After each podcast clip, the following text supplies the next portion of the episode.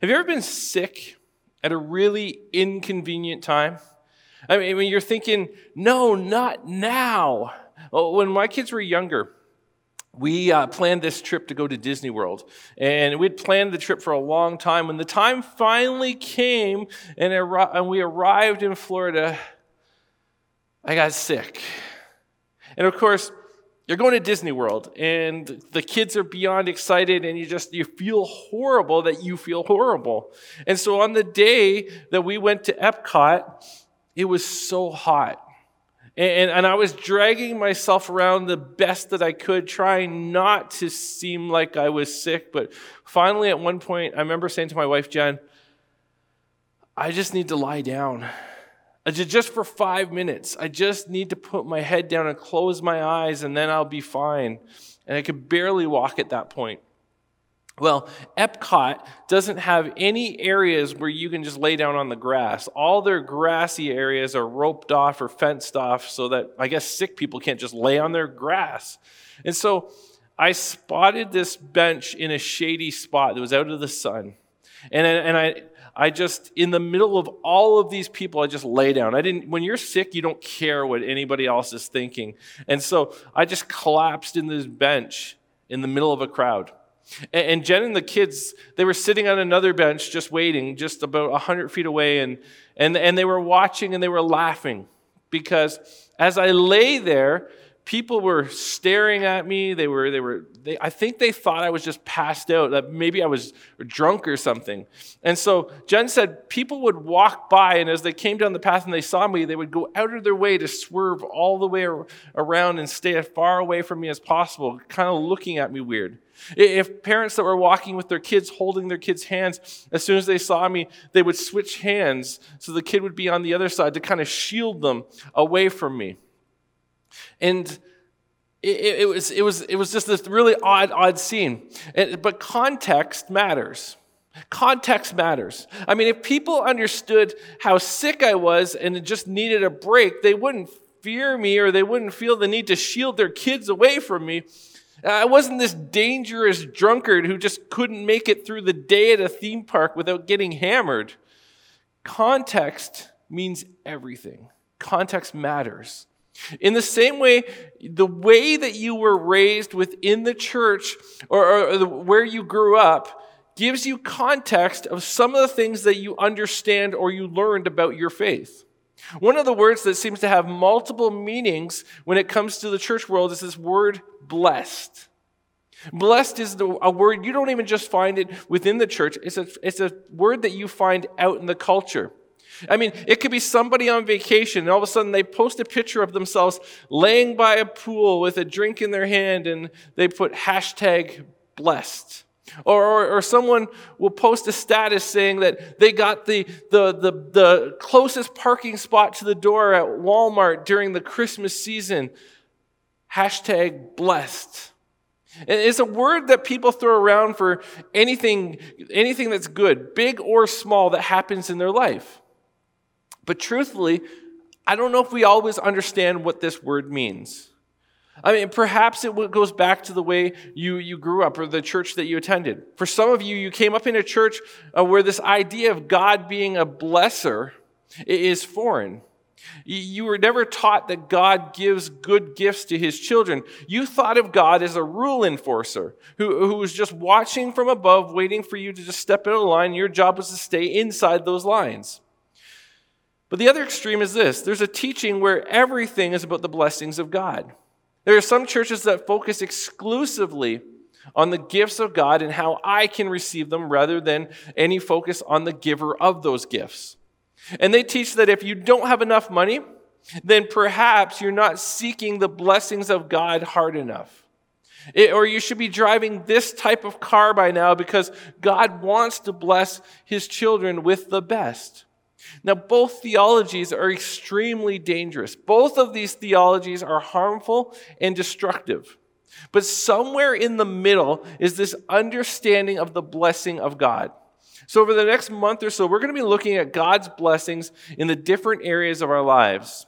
Now, there's no doubt 2020 was a tough year. And maybe all your hope right now is, oh, we just made it to 2021 because 2021 is going to be so much better. We're going to be so more so much more blessed than last year, you're thinking, which shouldn't be too hard because the bar is set pretty low. However, when you understand the blessings that you are surrounded with, you, you have this whole new outlook and expectation for this year. And perhaps you have a better understanding and appreciation of what God was doing to bless you last year despite the circumstances. See, I don't believe that blessing is the parking spot that you get, or I don't believe that that blessing is getting that one shopping cart that doesn't have that weird clunky wobbly wheel. I do believe that God wants to bless his children though.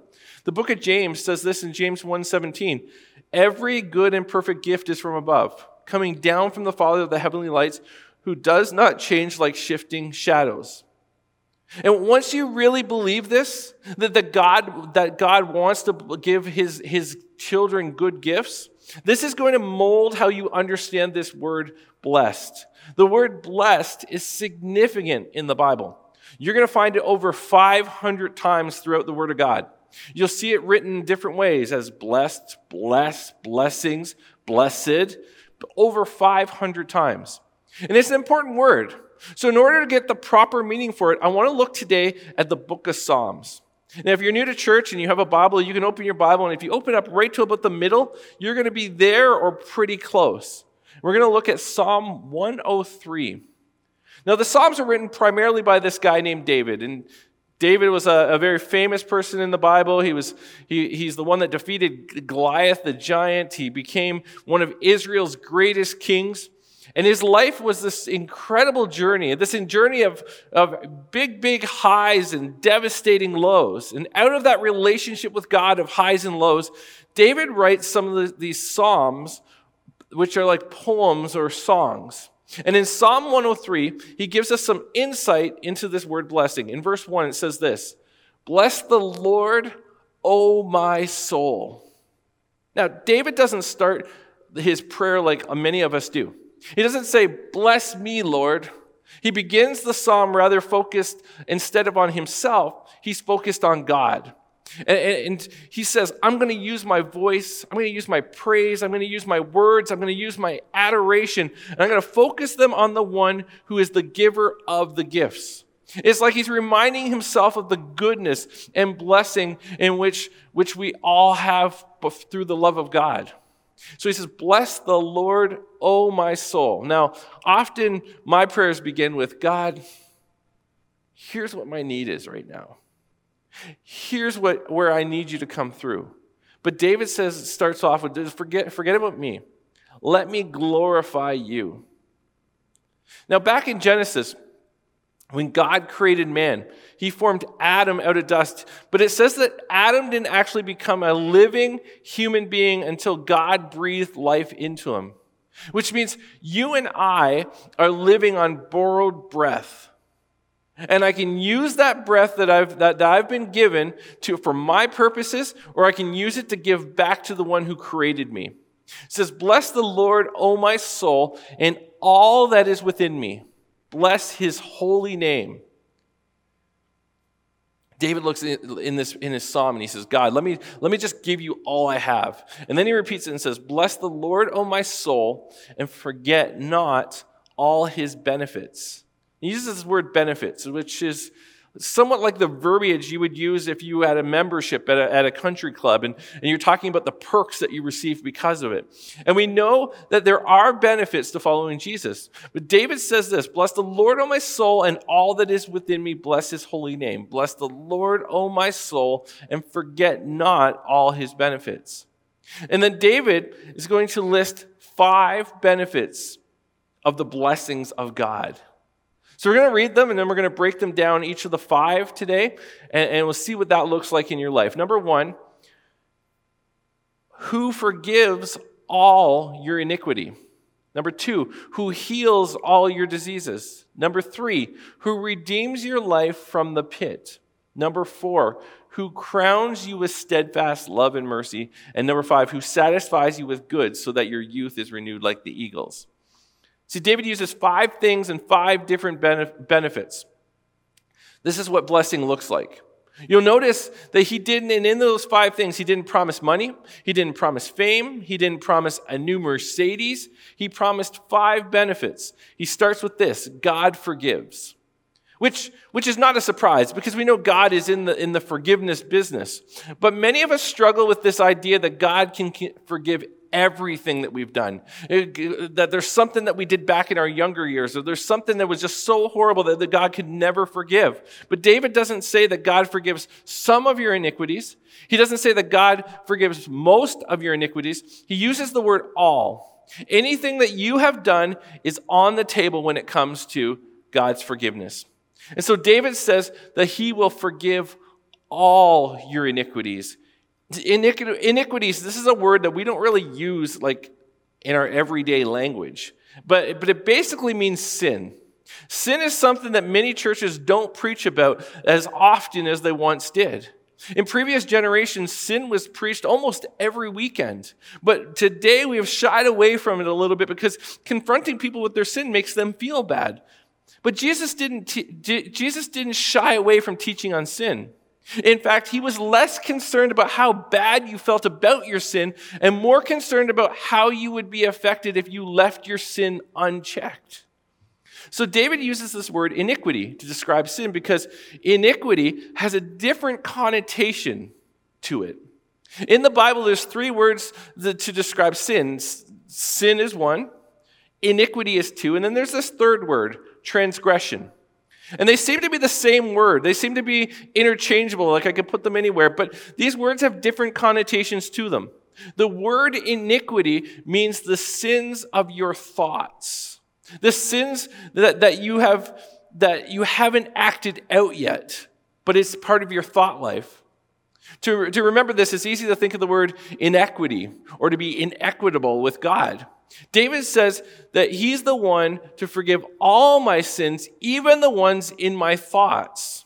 The times when you're angry with someone and you just wish you could ah, physically harm them. Or, or the, the time that you're jealous over someone or something that they have. Or the times that you think lustful thoughts. See, your thought life is the breeding ground for the sins that you will later commit. All those sins, God fully forgives when you seek forgiveness. Transgressions means the act of actually committing the sin. To trespass is to cross over the line to a place where you shouldn't go. To transgress is crossing the moral line to a place where you commit the act of sin, a place that you should not go. One is the internal version of sin, the other is the external version of sin. And so David says that God forgives not just the stuff you do, but the stuff that you try to hide that no one knows about. That's why at one point when Jesus is speaking with the Pharisees, he corrects them on the way that they view sin. He tells them that he, I know you think that adultery is that when you, when you sleep with someone outside the institution of marriage, but it's more than that. He explains that when you, even when you look upon someone lustfully that's not your spouse, you have already committed adultery in your heart, which they don't, they don't understand. He's saying, what you're speaking about, when you, when you think this is adultery, this is transgression. The having of the affair, that, that, that is the, the, that's, that's sin, that's the transgression. But the thought process is sin as well. That's your iniquity. See, your iniquity is the breeding ground for your transgression and both are sin. When you understand this, it actually sheds light into the prophecy of Isaiah. When, when, when Isaiah is talking about Jesus. In, in Isaiah 53 5, when you realize that iniquity is internal, transgression is external. He says this in, in 53, Isaiah 53 5. But he was wounded for our transgressions, he was bruised for our iniquities. And what Isaiah is prophesying here is, is, is when Jesus is taken to the cross, in that whole process where they, they unfairly try him and they beat him, they nail him to the cross. And Isaiah says that he was wounded for our transgressions. Other versions say pierced. He was wounded or he was pierced for our transgressions. He was beaten, he was whipped, he was, he was stabbed, he was, he was, his wounds were apparent externally. You could see the wounds from the outside. And then it says he was bruised for our iniquities. The bruising comes, you can see it on the outside after a period of time, but it begins as an internal hurt. So God chooses these, these words carefully when he gives them to the prophet Isaiah. There's a difference between our iniquities and our transgressions. And so David states that God forgives us for all our iniquities. The internal that begins in the mind seeps into the heart and then comes out in our actions.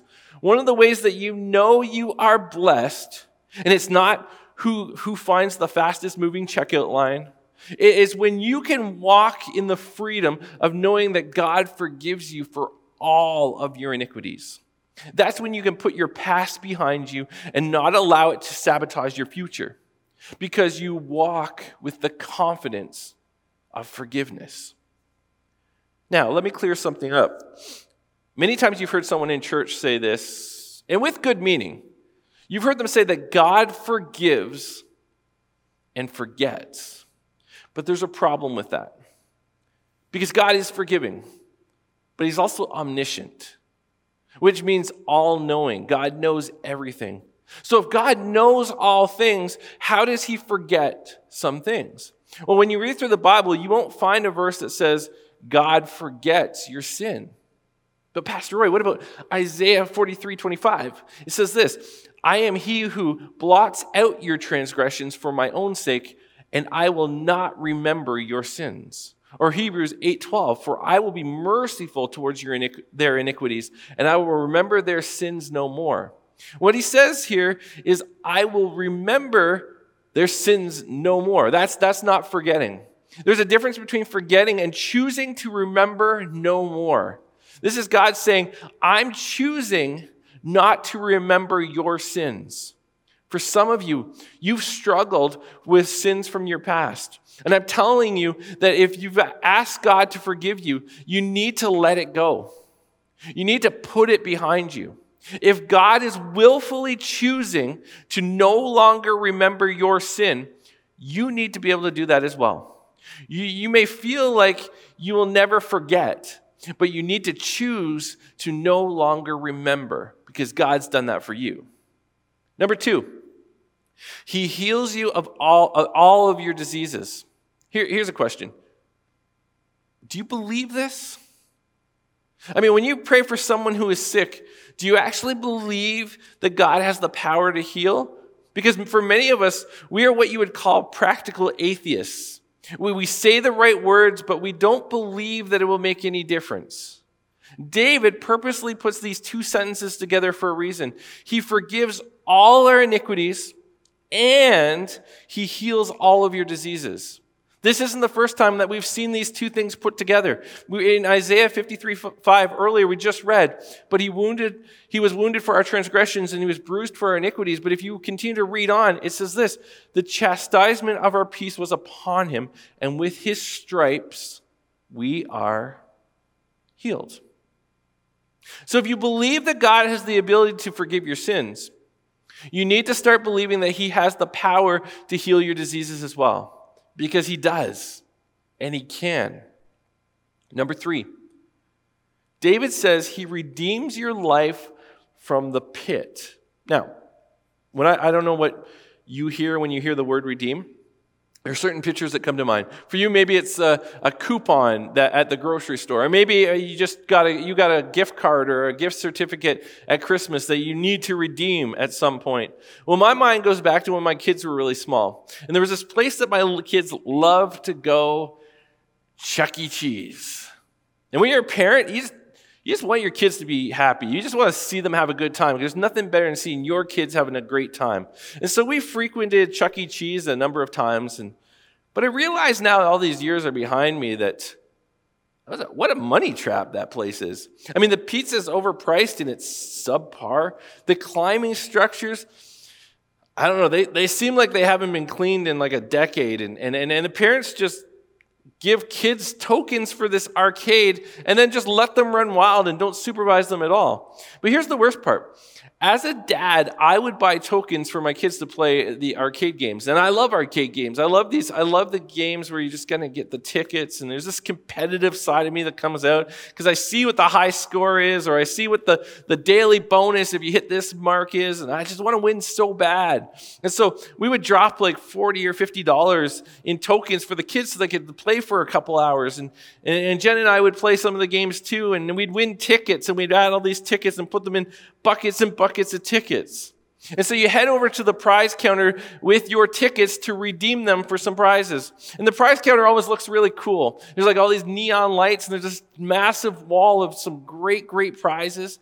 And then there's this glass counter of not so great prizes. And so we head over and, we are thinking, we have so many tickets. I mean, they've probably never seen anybody with as many tickets as this. And I'm thinking, I, I could probably tell my kids this. Choose whatever you want, kids. Anything is yours. Remote control helicopter? We'll take two. Teddy bear bigger than my car? Bring it on. PlayStation? Yep.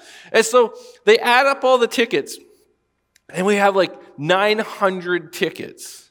And I'm thinking, wow, I knew we did good, but I didn't know we did that good. Let's see, what can we get? And you start looking at the prizes. And that teddy bear is like 10,000 tickets. The PlayStation is like 80,000 tickets. And so the, the kids redeem their tickets. They, they, they give them the 900 tickets. They pick out what they can get for it. And when all said and, all's done, all said and done, they end up with like three Tootsie Rolls, a rubber sticky hand, and like a sucker. And they're all excited. It's like, Dad, look what we got. And the practical part of me is thinking, well, I could have taken you to Costco and for like 50 bucks, I could fill your bedroom until you're swimming in Tootsie Rolls. You see, we think of redemption as giving or handing in something and getting something in return. But the biblical definition of redemption is to buy back something that was yours in the first place. And so when David says that he redeems your life from the pit, what he's saying is that at one point your life used to belong to God, but it's because of your sin, because of your iniquity, you were separated from God. And because of God's unconditional, incredible love, he sent Jesus into the world to buy you back. Why is this a blessing? Because every day you can wake up knowing with confidence that you are a son or a daughter of the Almighty Creator. Number four, He crowns you with steadfast love and mercy. It's interesting that he uses here this, this word crowns. And that symbol of the crown is attributed to kings and queens, but bigger than that, it represents authority. When you wear the crown, it gives you authority over the kingdom. And David uses this term here because he wants you to know that you have authority over your sin. That thing that you've struggled with, that you seem like you've prayed over and over to overcome, he, says you have authority over that. God's put, has crowned you with the authority. His steadfast love and his mercy are upon you. You no longer have to be enslaved to that thing that's held you back. Number five, he satisfies your desires with good things. Central word is here is desires. And this is the, I think this is the one right here that you could take out of context if you chose to. You might believe this is where the blessing comes from, where God gives me the car, where God gives me the boat, where God gives me the summer home. God wants me to satisfy my desires. But where we get this wrong is when we are the ones that choose to define what good things are and not allow God to. When you desire to have your heart align with God's heart, the definition of what a good thing is, it changes. A new vehicle satisfies my desire until it's old and I want something more, and then I'm unsatisfied. Or, or my desire is to get so high in the company and yet at the whole time the whole time I'm neglecting my family and then years later I look back and I realize I'm unsatisfied because I don't have a relationship with my children and my spouse has left me years ago. See, God's the one that defines what good things are and he knows what's good for us. So when you understand that being blessed is bigger than your temporary circumstances, it's, be- it's bigger than the temporary material things that you want, you're so much better off. See, as I was preparing for this series and reflecting on 2021 as we're heading out, I believe God was saying that we need to have a new understanding of what blessing is this year. Because 2020 is forever going to be seen as the dreadful year eh, around the globe when it comes to history. That, that year that we just couldn't wait to get, get away from. And I believe that if we are going to experience God, the fullness of God's blessing, that we need to know that even when things in the future seem better, eh, that as far as our situation goes, we are blessed now and we were blessed then.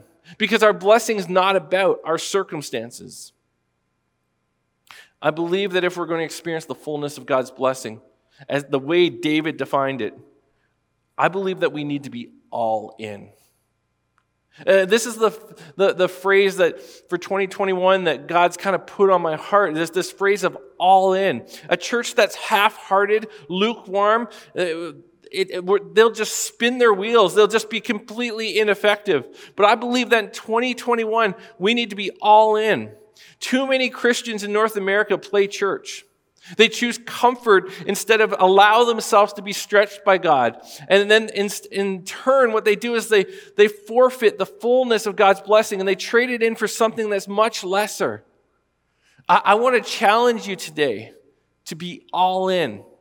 All in in your prayer life, all in in your devotional life, all in in your generosity, all in in using your, your talents and your gifts, all in and telling your story and witnessing to others, I believe that in 2021, if you will go all in, you will experience the full blessing of God. And it's better than that. Because if blessing means better vacations or if blessing means that, that I get a bigger house, then the only one who benefits is me, at least superficially. But if my desire is to be blessed like David meant it, and I choose to stop playing games and go all in, the one that benefits are the people that are around me. That your impact on those people increases, and ultimately, you, your influence increases amongst them as well. I believe that God has prepared you, no matter what your age is, to be blessed and to be a blessing, leading others to become blessed by God. Let's pray.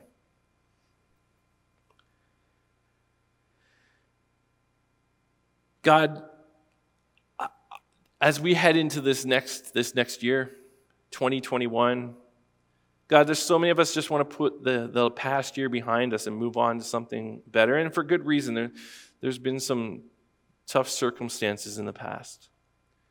But Lord, when we understand what blessing truly is, when we understand in the ways in which we are blessed, we realize that they're not things that are, that, that, that are superficial. They're not things that are material. They're not thing, the type of things that normally people will, will uh, brag about on social media. That, that is something bigger than this. It's something that can't be taken away from us. And so, God, I pray that this year we would redefine how we, how we look to be blessed and how we look at blessings. And that we'd be so appreciative and so grateful for the things that you have done in our lives. And so, God, I pray that in this next season, I pray as a church that we are all in. And that we would, as a church, we would look to stretch ourselves in, in, ways that maybe we haven't been stretched in years, that we would take some chances, we take some risks, and we take some risks with people. That we would spread the message, we would, we would spread the good news. And God, I pray that when we look back at it, when we realize that we were all in this year in every area of our life as, as, it, as, as it relates to you, I pray we'd realize how blessed we truly were this year. Amen.